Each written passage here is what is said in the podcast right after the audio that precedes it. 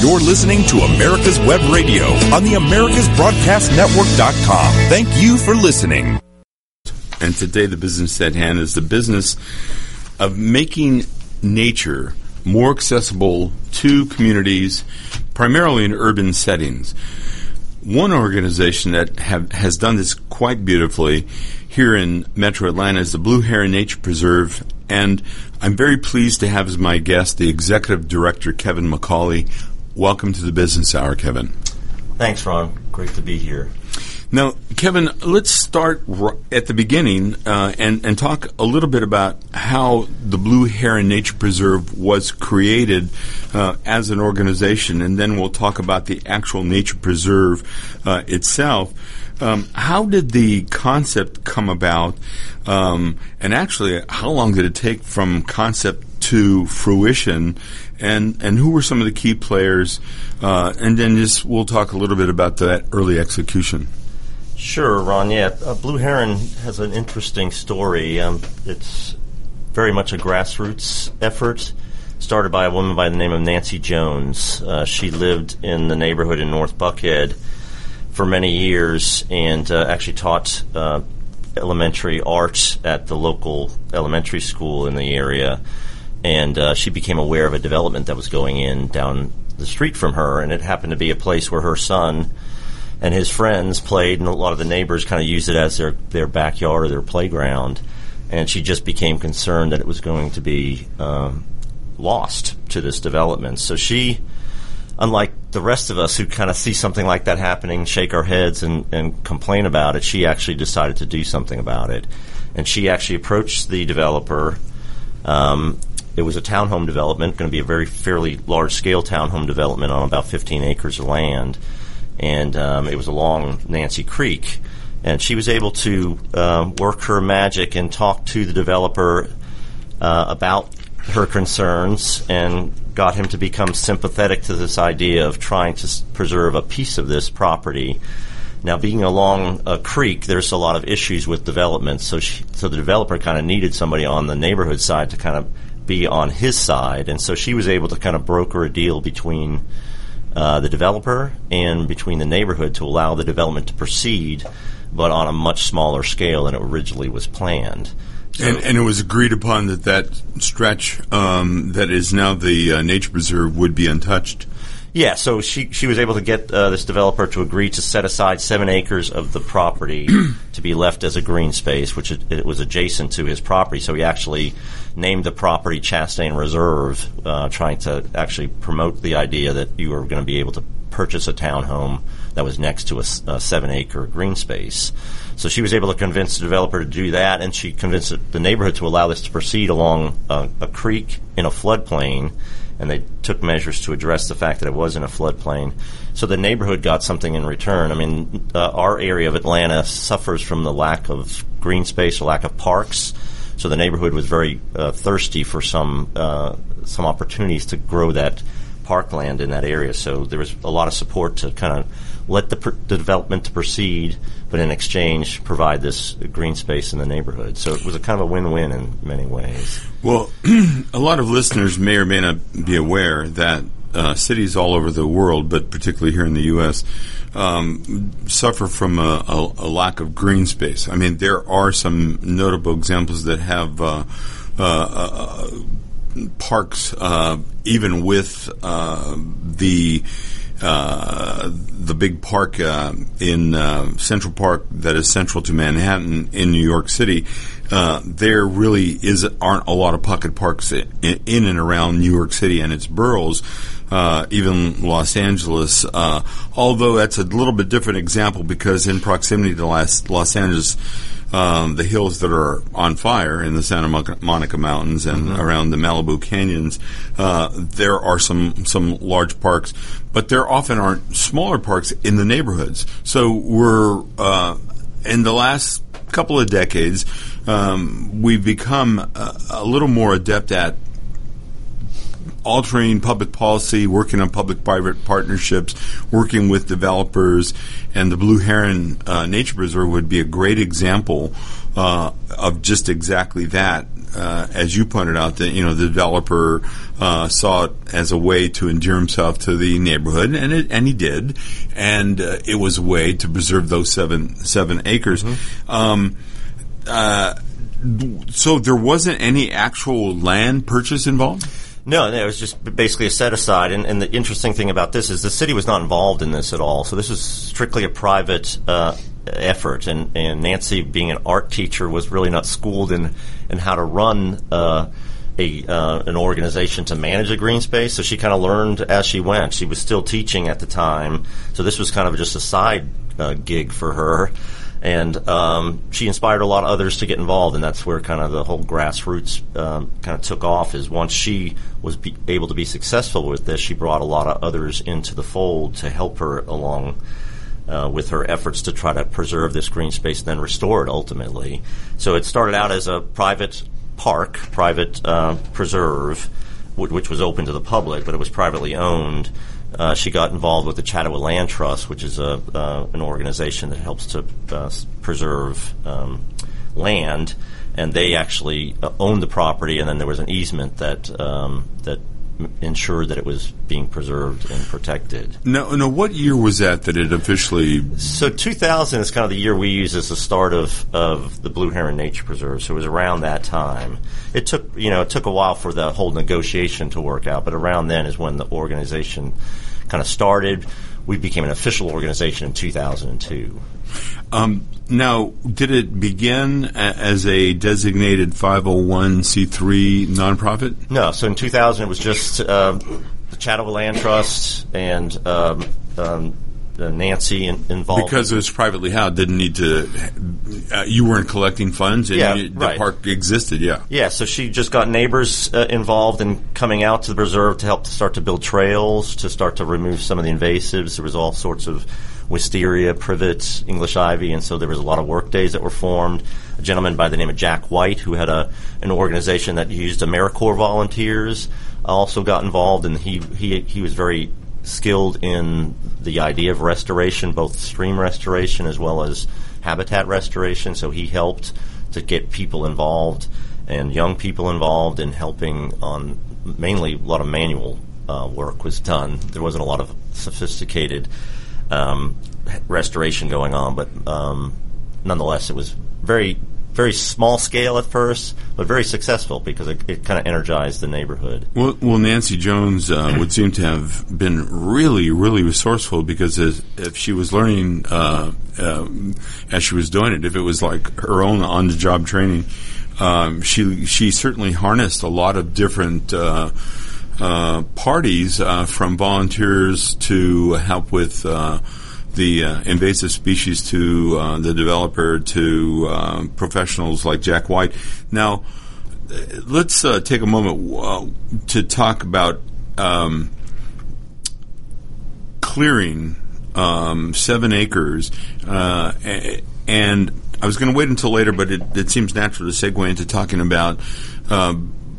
We're in Atlanta where there are invasive species, most prominently kudzu and uh, privet, are two of the main uh, species not native to the southeast that over have overgrown lots and lots of yards uh, and public spaces, and uh, it w- wouldn't have been an easy effort to come in and clean. She would have had probably a small army of volunteers, or maybe a big army of volunteers. Uh, Yeah, I mean, it started out certainly uh, just volunteer help. Uh, ultimately, uh, and that was somewhat successful. I mean, it, it's very difficult when you have a, an area that's been uh, inundated with invasive species to remove them by manual means. So that's kind of was the methodology to start out. And and with seven acres, you can kind of make inroads into certain areas of it, but not the not the entire uh, seven acres was able to be addressed. So as time went on, it became obvious that we needed to get some more professional help. And luckily, uh, the city of Atlanta is blessed to have a few individuals who are kind of dedicated to that. Uh, a gentleman by the name of Walter Bland with Rock Spring Restorations. Um, his area of interest is native grasses, and uh, he also has a business that not only plants natives but also does the work to remove the invasives. And, and we partnered with him fairly early on to start um, doing the work to do the larger scale invasive removal. Yeah, tip of the hat to Walter Bland. Uh, some of the listeners uh, may know that uh, I sit on the board of the Sandy Springs Environmental Project. You, as the director director of the Blue Heron uh, Nature Preserve, we have common missions in that we're in the early stages of working with the Sandy Springs Conservancy to create a nature preserve uh, that would be called the Marsh Creek Greenway, and and you were generous enough to uh, direct us, uh, or, nice enough to direct us to Walter Bland, and so he's uh, done an initial site survey, and we'll do some additional site surveys. And there's quite a bit of uh, of uh, non-invasive species to be removed. Now, you know his expertise has become horticulture because he'll remove the non-invasive species, but actually leave the uh, native species uh, alone, and uh, and maybe even introduce some more native species in a in a landscape uh, uh, architecture uh, approach to the entire project. Um, he, um, you know, he is uh, highly specialized. As you said, there's only a few people uh, that are uh, experts in this area of restoration. Now, uh, you also have a structure on that uh, property that are is your the the headquarters for right. Uh, Blue Heron Nature Preserve. Um, and it's really a, a, quite a nice little building. Um, that was certainly a bonus. yeah, I mean, uh, more interesting uh, stories. So Nancy, very resourceful. Um, she didn't stop with just the seven acre acquisition.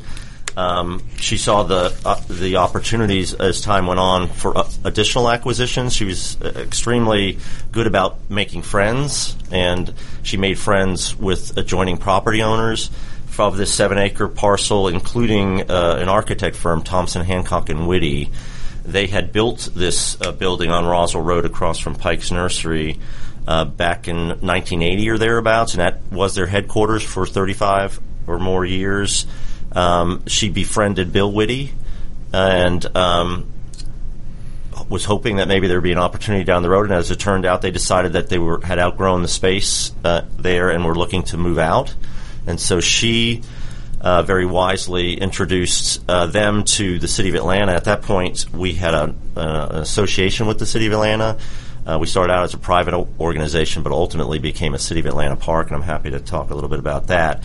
But um, she was able to get the city interested in purchasing not only the building but the five acres that surrounded the building. And, and, to us, the five acres was really the more important piece. We weren't quite sure what the heck we were going to do with uh, a 10,000 square foot building, especially an organization that really didn't have a staff at that point. It was all volunteer based at that point.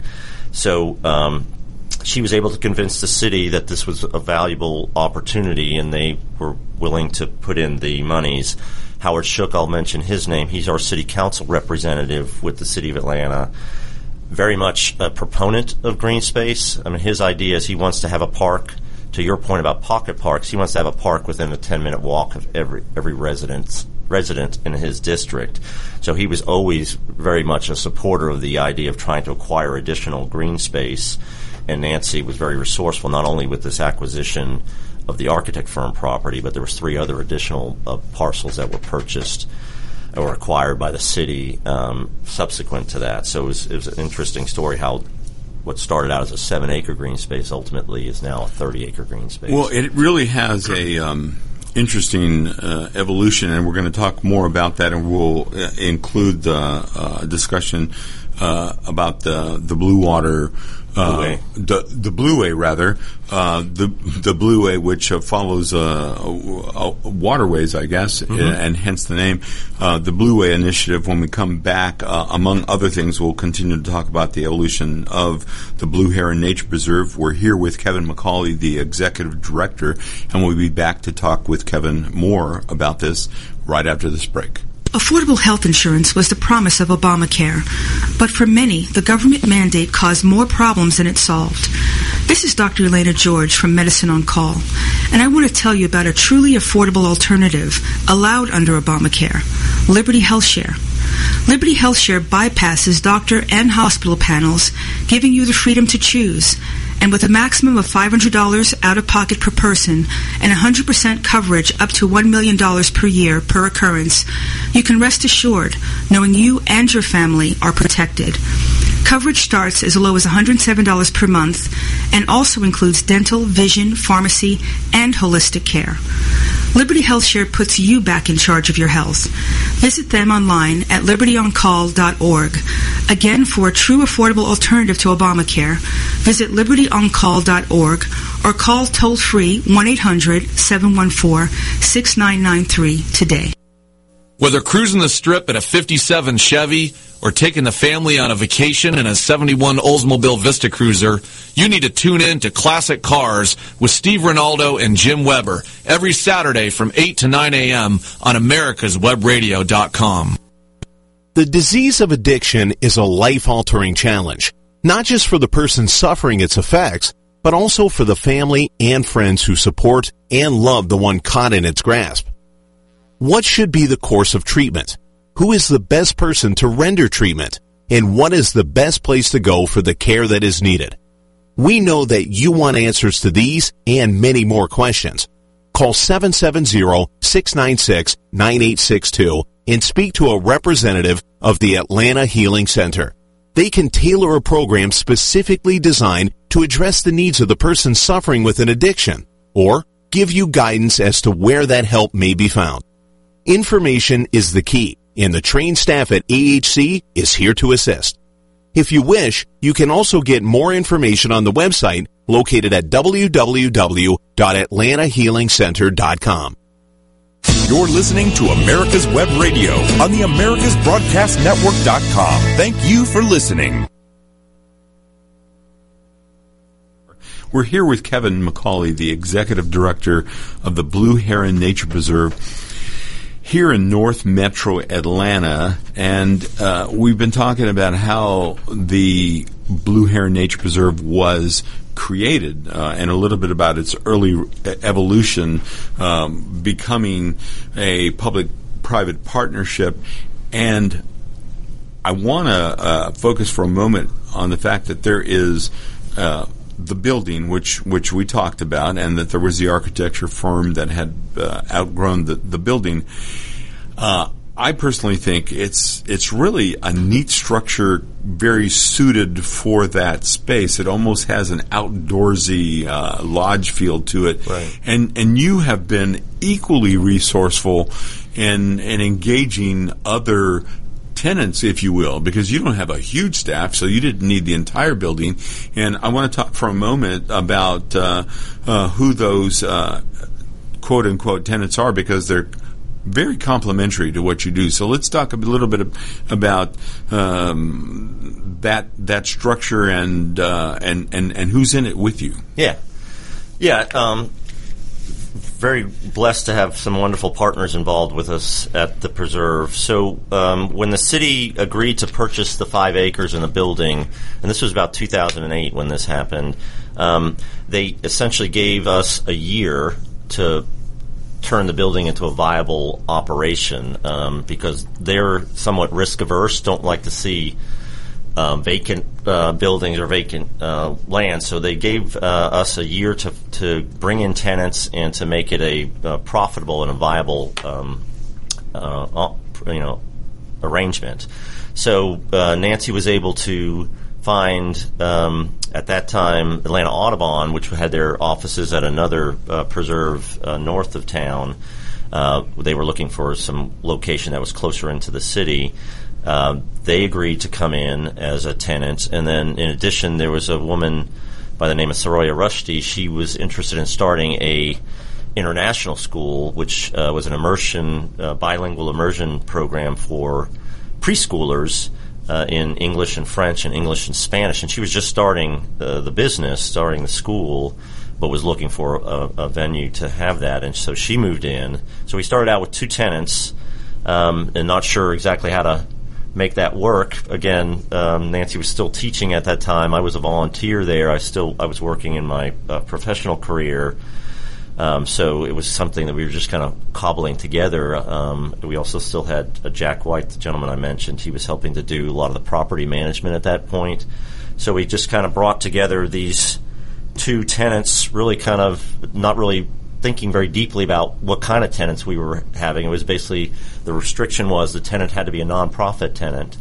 But beyond that, the city didn't really care uh, who we brought in, and we were just anxious to get somebody in there because we didn't want the year to pass and the city to say, well, you haven't really made this a useful, ongoing uh, resource, so they were going to tear it down. And, and, and, to your point, I think it's a wonderful uh, structure. It uh, was designed, of course, by the architect firm, so they put a lot of the their um, heart and soul into it. It made it kind of a very interesting building. They tried to make it somewhat sensitive to the environment, so they kind of built it into the hillside and tried to take advantage of some passive um, solar um, uh, you know, features to it to make it more environmentally uh, nice use of glass, really neat angles. Uh, yeah, yeah, and uh, adjacent to a pond. Uh, adjacent to a pond uh, behind us, so it had a really uh, very uh, much an outdoorsy feel to it. So it was very much in keeping with uh, the, the, idea of a nature preserve. So we were really thrilled to have that building. And after the year, when we got these two tenants in here, the city was agreeable to letting us continue on, and it's kind of evolved. We didn't occupy the entire building when it started, but both. Atlanta Audubon and the school, which is the Da Vinci International School, became very successful. Um, the school now has over 100 students. They're actually on two campuses now. Uh, in addition to our campus, there's another campus nearby that they use. They started out as a preschool. They're now up through fourth grade. So the, the, the enterprise became very successful. Audubon, likewise, has become more and more a part of the Atlanta community and has really become uh, an integral part of the environmental community there. So we've been blessed to, I guess, you know get lucky twice. Uh, Let, us talk a little bit about actually just how complementary uh, they are. Um, are there? Um, I, I, would imagine that if you go to school in a structure that's in a park, uh, nature preserves more specifically, uh, that you can't help but learn a little bit about um, the frogs and the turtles um, maybe the beaver. Uh, I I don't know exactly what the wildlife uh, makeup is of the uh, the preserve, but.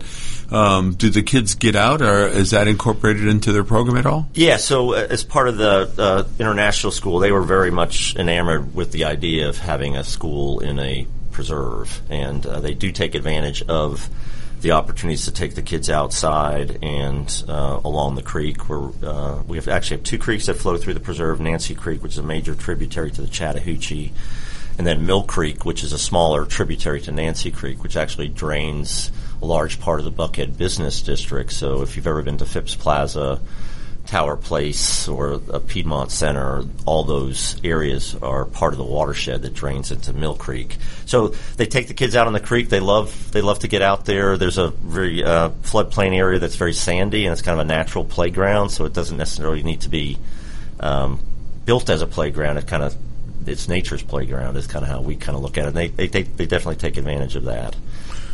Yeah, I uh, grew up in Los Angeles where uh, there wasn't uh, a, a, lot of water, so to speak. It is a semi-arid environment, and that's why we have the fires uh, that we're having uh, out there now. Uh, so when it rained and there was a nearby street that had not yet been paved, it became my playground.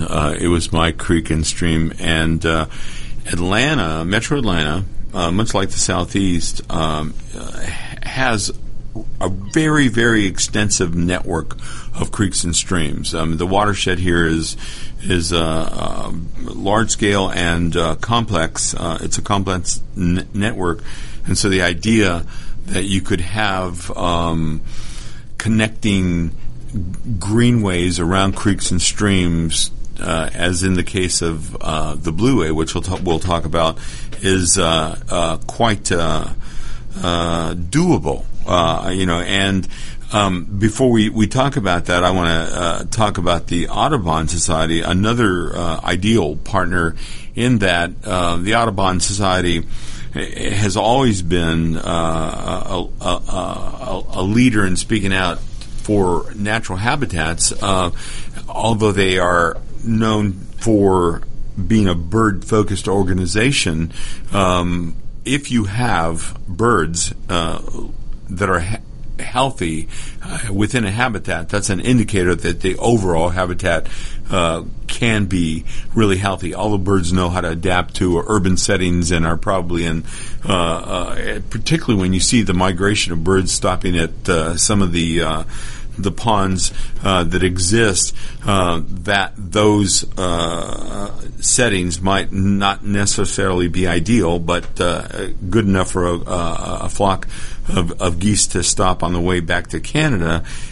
The Audubon Society has done some things to ensure that uh, some sections of parkland, green space, um, remain more pristine, more natural, and and so their their mission, in some sense, uh, perfectly coincides with your mission. Yeah, so you're right. I mean, Audubon's focus is um, is birds, but they realize that in order for birds to be successful, the habitats that they inhabit have to be successful. So their mission of conservation for birds really is very much in keeping with our mission for um, conservation in general of, of uh, habitat. So um, it's been a really powerful and, and useful partnership that we've had since they've joined us. Um, we do programming together, both educational programming as well as on the ground programming. There's there's several grants that we've partnered with them on to restore habitat, to create bird friendly habitat using you know native plants that birds favor or birds uh, depend on. So it's um, it's very much a symbiotic relationship. I think we're we're stronger because of the the fact that we're working together. And, and in fact, we we mentioned uh, you know the elimination of invasive species and um, the possible planting in, in, in, situations like this of native species. Uh, you just touched on that. Has there been an ongoing effort to introduce uh, native species to the site? Uh, yeah, yeah. So I guess there's two kind of ways we've approached that. Is um, so the idea is to to remove what is not naturally or natively there, and then to either allow the native uh, plants uh, who are somewhat resilient. I mean, a lot of times the seeds have been dormant in the ground, and as soon as the um, the uh, the non-natives are removed, the sun is able to be uh, to expose these seeds, and then they become active and, and start to germinate, um, and they come back on their own. We found that to be quite the case in several places where we've done invasives removal. That just by removing the invasives and just being patient and letting nature kind of reestablish itself and continuing to be diligent about keeping the, the, the invasives at bay, you'll find that the natives will will start to reestablish themselves. And then in other cases, we've been much more proactive in not only the invasives removal, but but introducing consciously native plants, and that's ex- especially the case in our meadow habitats. When we um, come back after this break, we'll talk a little bit about the trail system uh, because part of making this uh, green space accessible to the neighborhood is to have a, a, a trail system, if you will. And I want to ask you a little bit about how that was created. We're with Kevin McCauley, the executive director of the Blue Heron Nature Preserve here in North Metro Atlanta, and we'll talk more about the nature preserve itself and how it's evolved right after this break. 45 years of experience is behind the most trusted name in auto transportation. Passport Transport, the first and finest today. That's why Passport Transport is the preferred auto transport for major auto manufacturers, concours, museums, tours, and collectors, and should be your choice from across the state to across the country. When you have the need, go to passporttransport.com and enjoy the peace of mind referenced experience will give you. Passport Transport. My name is Kyle Hayes, a motorsports student at Alfred State College. Every year, Alfred State students compete in the Great Race, which is a cross-country time endurance rally for vintage vehicles. As you can imagine, it's pretty costly. I'm asking for your help. Your donation can make it possible for these students to live their passion and promote the vintage automobile industry. Please visit our site at give.alfredstate.edu and search Great Race to learn more and help us reach our goal. Thank you. Do you have problems with sinus pain and pressure? Do other people smell things that you don't? Have you lost the joy in eating because food just doesn't taste like it used to? Is your nose always stuffy no matter what you do? Maybe you have sinus or nasal polyps. These are generally benign growths that occur from chronic sinus infection or allergies that are either undertreated or have not been treated at all. At Peachtree ENT Center, we specialize in minimally invasive balloon dilation sinus surgery and correction of a deviated nasal septum and turbinate reduction surgery that can be done in the office. We use a state-of-the-art equipment so that you can see the problem. You will be a partner in your care and together we will decide the course of treatment. We believe in old-fashioned medicine where we take the time to fix the problem, not just medicate the symptoms. You can rest assured that all options will be offered before surgery is recommended because Peachtree ENT Center is where patient care counts. You're listening to America's Web Radio on the AmericasBroadcastNetwork.com. Thank you for listening. Welcome back to the Business Hour. I'm Ron Camacho, your host, and I'm here with Kevin McCauley, the Executive Director of the Blue Heron Nature Preserve here in North Metro Atlanta. As you know, many uh, listeners know, I, I, I draw upon organizations here in Atlanta as a slice of Americana, uh, which is the way I look at it, to share um, what it is that organizations are doing that exhibit best practices or are interesting uh, in terms of the products, services, or in the case of nonprofits, you know, what their mission is and, and, and how they're run, how they evolved, you know, how they uh, came about. And the Blue Heron uh, Nature Preserve is, is, is something that I really think uh, the vast majority of the community feels good about just because it's a park, it's a it's green space. You can um, for the immediate neighborhood, you can take a short walk to it and then walk around in it. Uh, and that brings us to the trails. Um, did it start off with trails right in the beginning, or did you? Was there someone hired to to create a little bit of a path where they develop naturally? How did that yes, evolve? so again, back to the fact that we're a grassroots organization, volunteer based. Uh, trails were a part of the preserve from the very beginning, but they were all created by volunteers. So it was somewhat haphazard, didn't necessarily follow a standard, wasn't always connected. Um, there were obstacles that we, as volunteers, really couldn't overcome, like creek crossings, for example, road crossings. Um, but yeah, I think the whole idea of the nature preserve is to is to invite and introduce people to the outdoors and giving them opportunities to be in the preserve. You know, trails are an integral part of that. Um, but so yeah, over the years, about two two miles of trails currently exists at Blue Heron. And we we talked about um, folks like the Audubon uh, Society as a, as a partner, and we mentioned the city of Atlanta a major partner because uh, one of the things that makes uh, this relationship uh, somewhat unique is that uh, uh, the city uh, adopted the land as a city park. You know, it has city park designation and is entitled to funding from the city of Atlanta and as such, as a public-private partnership. And by the way, I, I, you know, for listeners out there, particularly those abroad, you know, America does have a lot of very interesting public-private partnerships where there is funding available through the um, local, state, or national government to, to do things like uh, create a neighborhood park, uh, in this case, and the city of Atlanta uh, sees this as part of uh, a broader uh, green space uh, initiative, we'll call it, plan, uh, which we'll we'll touch on it uh, a little bit later. But uh, you have the partner. to tell us what you know what, what the full range of benefits are from being a, a, a public-private partner with the city being the big public partner.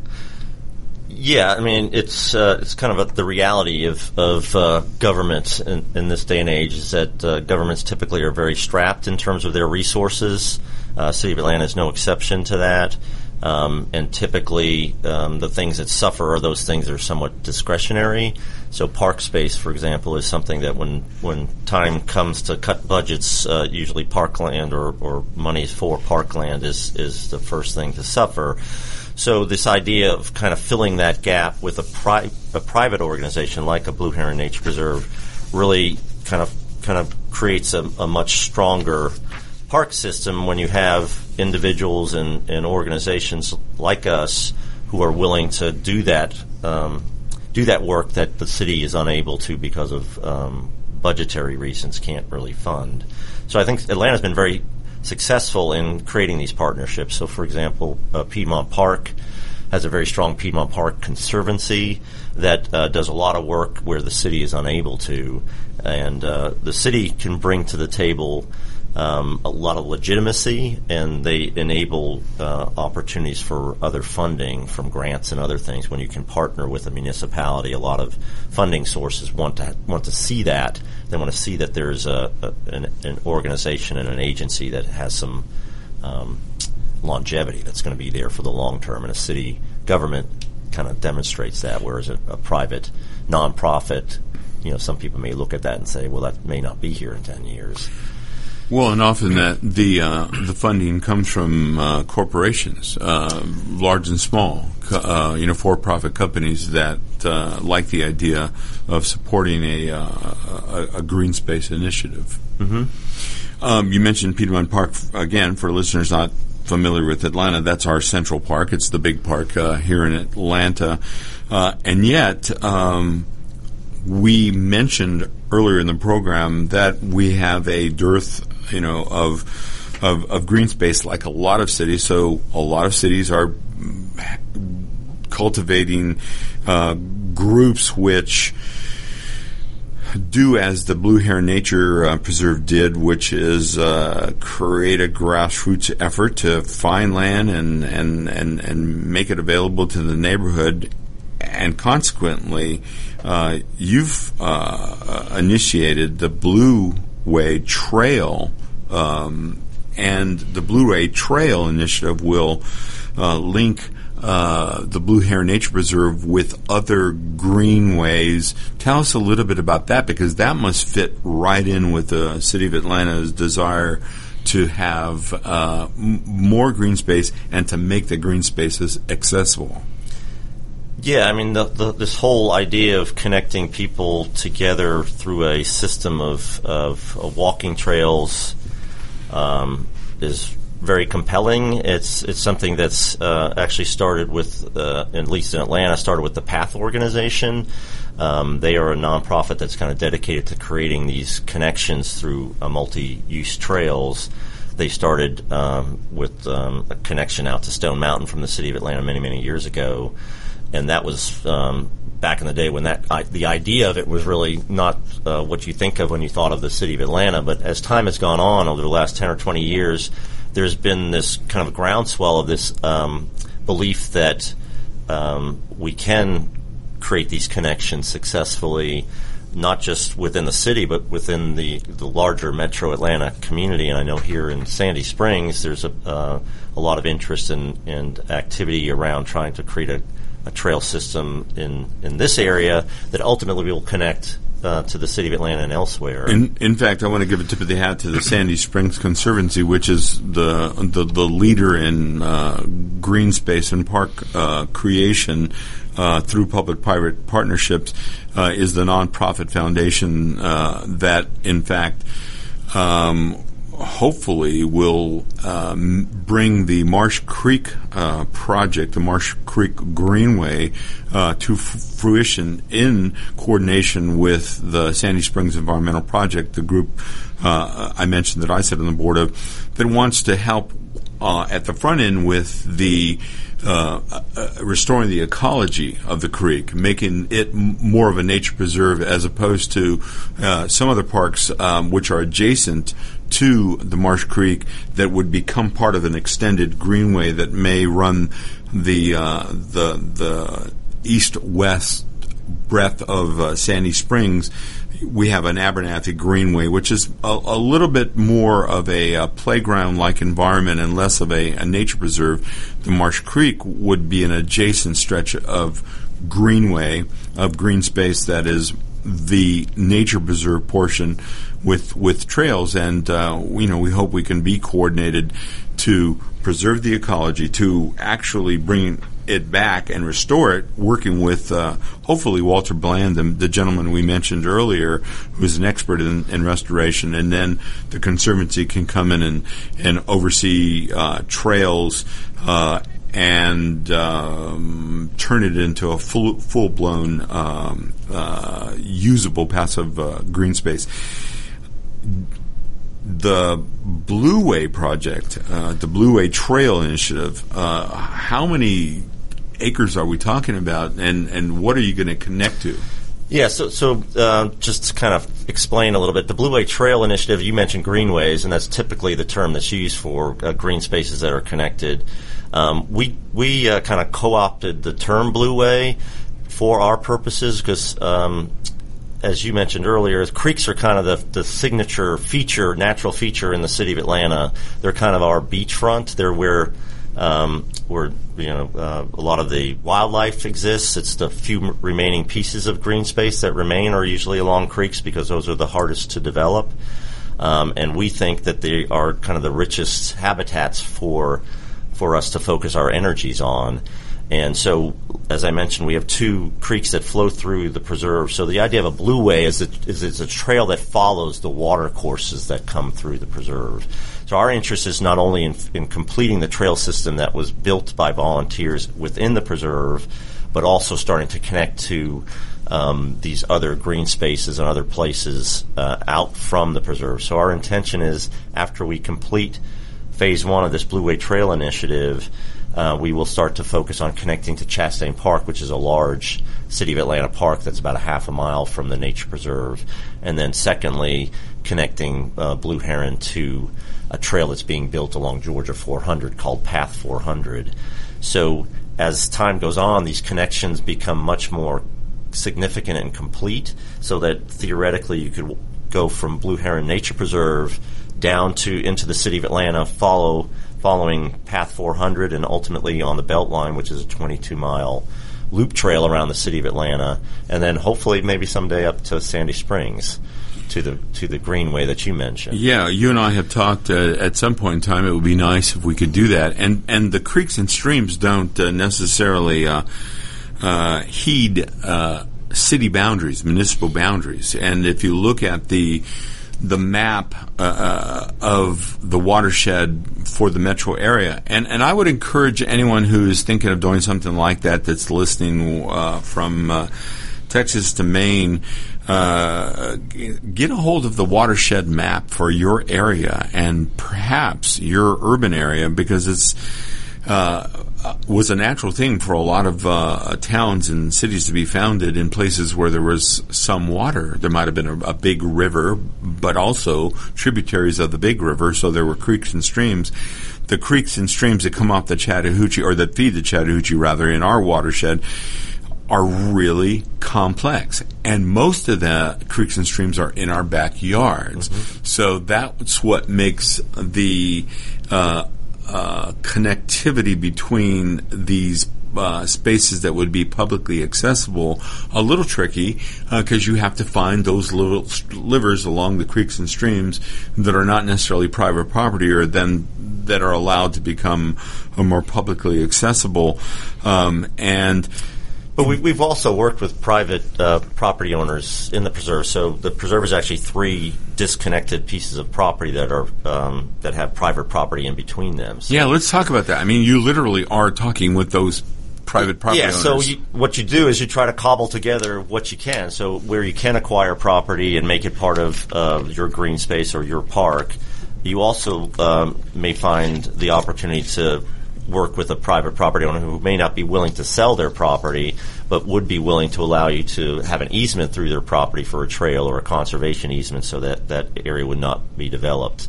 So in, in already developed areas, it is a challenge to try to bring together the property to create a green space. So you got to be resourceful in some ways and be willing to compromise where you can acquire property, looking for opportunities to partner with private property owners to find other ways to make that that uh, property part of the preserve in some way or part of your park in some way, either as a, with a trail easement or with a conservation easement. And I, I think the climate is such that there's a growing number of people that are becoming receptive to uh, allowing uh, some portion uh, of their uh, backyard to be used for uh, a, a, greenway. We're here with Kevin McCauley, the executive director of the Blue Heron Nature Preserve. We're going to be back with Kevin to talk more about green space and urban ecology right after this break. The Docs for Patient Care Foundation is your way to join the fight and become a member of an organization created by doctors for patients dedicated to fighting for your healthcare freedom and preserving the doctor-patient relationship. Get a pen and paper. Write down docs4patientcarefoundation.org. That's D-O-C-S, the number four, patientcarefoundation.org. Go to our site and please make a generous tax-deductible donation and join the fight today. Thank you. This is Lawyer Liz. Join me each week as we discuss drones, the Internet of Things, and all the technology in between. It's Buzz Off with Lawyer Liz, Wednesdays at 2. Do you have problems with sinus pain and pressure? Do other people smell things that you don't?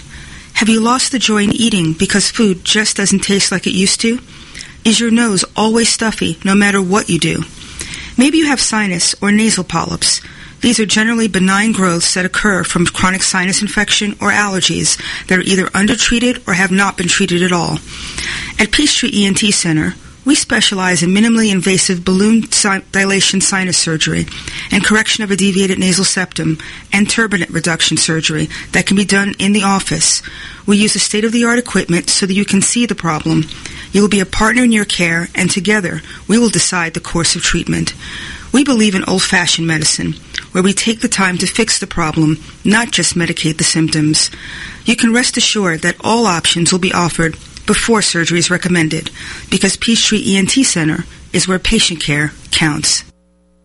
You're listening to America's Web Radio on the AmericasBroadcastNetwork.com. Thank you for listening.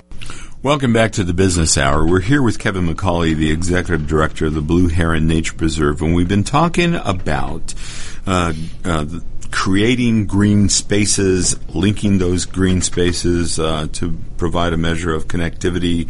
Uh, Kevin had mentioned early in the show that uh, his councilman, uh, who is um, Howard, Howard help me with his last name. Howard Shook. Howard Shook uh, wants to have uh, a, a, green space or a, a park-like area within ten, a ten-minute walk of, of his council district, and I dare say lots of council people and lots of cities now are trying to have pocket parks or parks, and if we can create greenways that are connected, then we could uh, we could make that a, a reality uh, on a, a, very, very large scale, um, we were talking about the city of Atlanta as your partner, and fortunately, Atlanta has adopted some fairly ambitious uh, initiatives to become um, more, I guess, park-like is what you might call it, green space oriented. They've uh, officially engaged uh, Keith Bowers of, of Biohabitats, and you and I both were at a conference uh, where Keith Bauer of Biohabitat spoke, uh, entitled "Seeing the Forest from the Trees." Uh, which was a part of the new Atlanta City Design Project, and that's a large-scale vision of reclaiming nature in, a, in an urban setting. And I would encourage uh, listeners to go to uh, Habitats Inc., uh, Google that, and, and that'll take you to a, uh, a, a presentation uh, that's made available on that site uh, that tells you a little bit about what Baltimore, Barcelona, Spain, Edmonton, Canada, Hamburg, Germany, Kansas City, and San Francisco are doing, and what's in store for the Atlanta region. You know, there's talk that they want to make it the premier American city for reclaiming nature uh, that remains to be seen because that's really quite ambitious. But organizations like yours are exactly um, fulfilling that that mission. You know, so uh, I would imagine at some point in time, uh, y- you know, you're going to be possibly meeting with the Habitats uh, Inc. folks. Um, um, do you uh, agree that? Uh, um, it's an ambitious approach to, to restoring uh, biodiversity and a healthy urban ecology. And you know, I apologize, that's a mouthful, but that's exactly what they're trying to do. Is it's a comprehensive, uh, yet a down to earth approach, so to speak. Uh, and would you agree that's really, really, really an ambitious undertaking?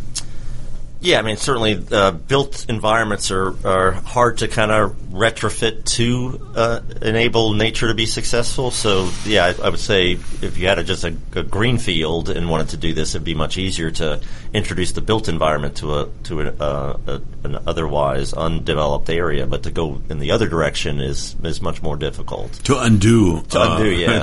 to- but but it's possible. So uh, to me, uh, there's great opportunities, and we do have a great um, uh, administration in the city of Atlanta who is thinking about this. They're thinking about the future. They're thinking about not only the future of the built environment, but like you say, they're, they're thinking about the future of the built environment uh, where nature can kind of coexist and also actually um, uh, help the built environment be more uh, resilient and more successful. in that presentation was a great graphic. It was a, a very surreal image of a, densely uh, structured urban environment, and it shows a section of that urban environment being peeled back, you know, buildings and all, to reveal uh, a forest, um, which, uh, you know, uh, from the biohabitats perspective, uh, nature is there waiting to be reclaimed. If you can just pull away the concrete, uh, it will uh, allow for the flourishing of certain uh, natural uh, natural habitats. Uh, it's a striking image, and uh, it stayed with me. Um, Kevin, I want to talk about how you ever became in environmental matters, and uh, specifically how you became involved with the Blue Heron Nature Preserve. Yeah, so uh, in, I guess uh, my formative years I spent up in Massachusetts. We lived, um, our family lived uh, right on the ocean north of Boston in, in a historic town called Salem, which many people may know about, uh, famous for the Salem witches. Um, but we were just two houses down from the ocean, so spent many, many uh, hours and days with my brothers and sisters and friends down along the water's edge, kind of exploring. And that's kind of where I guess I became enamored with with uh, the world outside of the the world of people and, and places, the world of nature. So I really uh, kind of formed my love for the outdoors, my love for um, the, the uh, wild places uh, then. And then over the years, my, my family moved south, eventually to Atlanta, um, and that's where I uh, got married and had my uh, uh, my two daughters. Um, and um, when we did move to, back to Atlanta, I spent some time out west in San Francisco with my uh, my family, my wife. Uh, came back to Atlanta. Um, wanted to really do something to try to uh, make a difference in the neighborhood. So I started out with a, an adopt a stream program, uh, a creek uh, called Little Nancy Creek that we adopted, and tried to get the neighborhood involved in kind of being uh, more aware of and more concerned about the outdoors and the and the, the wild spaces that still remained in our neighborhood, and um, came to know Nancy through that. Uh, there was another gentleman, Bill Eisenhower, who uh, has done a lot of work. He was part of the uh, Piedmont Park Conservancy, done a lot of work with uh, the uh, a group called the Peachtree Nancy Creek Technical Advisory Committee, which I sat on for a while many years ago, and just became interested in this whole idea of, of trying to restore the natural habitats that surrounded our neighborhood. And then Nancy came up with this idea of trying to save this uh, seven acre parcel that became Blue Heron and uh, invited me to, to join her. And my interest and originally was with uh, at- in establishing a community garden at the Nature Preserve. When we were in San Francisco, uh, they have a wonderful uh, community garden program out there, hundreds of community gardens throughout the city. And I just wanted, I didn't see that here and wanted to try to establish that. So Nancy was uh, kind enough to allow the idea to kind of flourish at Blue Heron, and it's been a wonderful experience just kind of giving people an outlet for um, growing uh, uh, uh, vegetables and things outside. I mean, Atlanta's blessed to have a lot of trees. We're the city in the forests, um, which doesn't usually lend itself to gardening, uh, especially vegetable gardening, which requires a lot of sunlight. So, um, started that. But yeah, I, th- I think it, I think these experiences that you have as a child really kind of formulate your your thoughts as an adult, and it's just when you become an adult, you have an opportunity to kind of express them in a way that hopefully makes a difference. Yeah, I think whether you grow up on a farm uh, in Texas or uh, you're uh, learning to hunt in Montana or living near the seashore in uh, Massachusetts or living near the ocean and spending time uh, around the ocean in uh, Southern California, you know, you, you, you and also uh, one of my favorite things to do was to get up into the uh, Sierra Madres, uh, and so you get into natural environments and you develop this affinity, and you want to have that. Uh, be a part of your urban setting, and uh, and hence you have programs uh, uh and organizations like yours and uh, the Sandy Springs Environmental Project that I'm a part of to to sort of create uh, environments or sustain, preserve uh, habitats so that uh, you know we can all enjoy it. And it used to be it was kind of a, a tree hugging thing, and uh, uh, or at least that's how uh, supporters of green space might have been characterized. But these days, we understand that it's even good economic development, and I want to I'll give a tip of the hat to the Sandy Springs Conservancy, who a couple of years ago invited Ed McMahon of the Urban Land Institute, who gave a talk and talked about how it's not just the home values of homes surrounding a golf course that increase in value with the golf course, but if you make that a park that's accessible to even more people than just the golfers, those home values increase uh, as well. And so green space is a great uh, in, uh, contributor to the economic development of any uh, uh city, and and we're, we're we're hopefully opening up the eyes of more people to that. Um, Kevin, I want to thank you very much for taking the time uh, to come on to the business hour and talk about the Blue Heron Nature Preserve and the good work that uh, that you and your organization uh, is doing. And also, um, I'm going to mention uh, that we we were going to try to have uh, Nikki Belmonte with the Audubon Society on the program as well, but her uh, schedule did not permit it. Uh, we'll hopefully have her on the program at, uh, sometime in the near future, and we'll be able to talk about uh, the Audubon Society's good work um, as well. So, thank you, Kevin, um, for coming out on what is a snowy day. Uh, we're looking out from the studio, and uh, uh, we uh, have a little bit of accumulation out there. Um, so we're kind of a winter wonderland. It's been a pleasure, Ron. I mean, you and I have been friends for many years and recently reconnected, so really appreciate it. You've been listening to uh, America's Web Radio, the Business Hour, 10 to 11 on Fridays. Have a great weekend. We'll see you on the radio next week.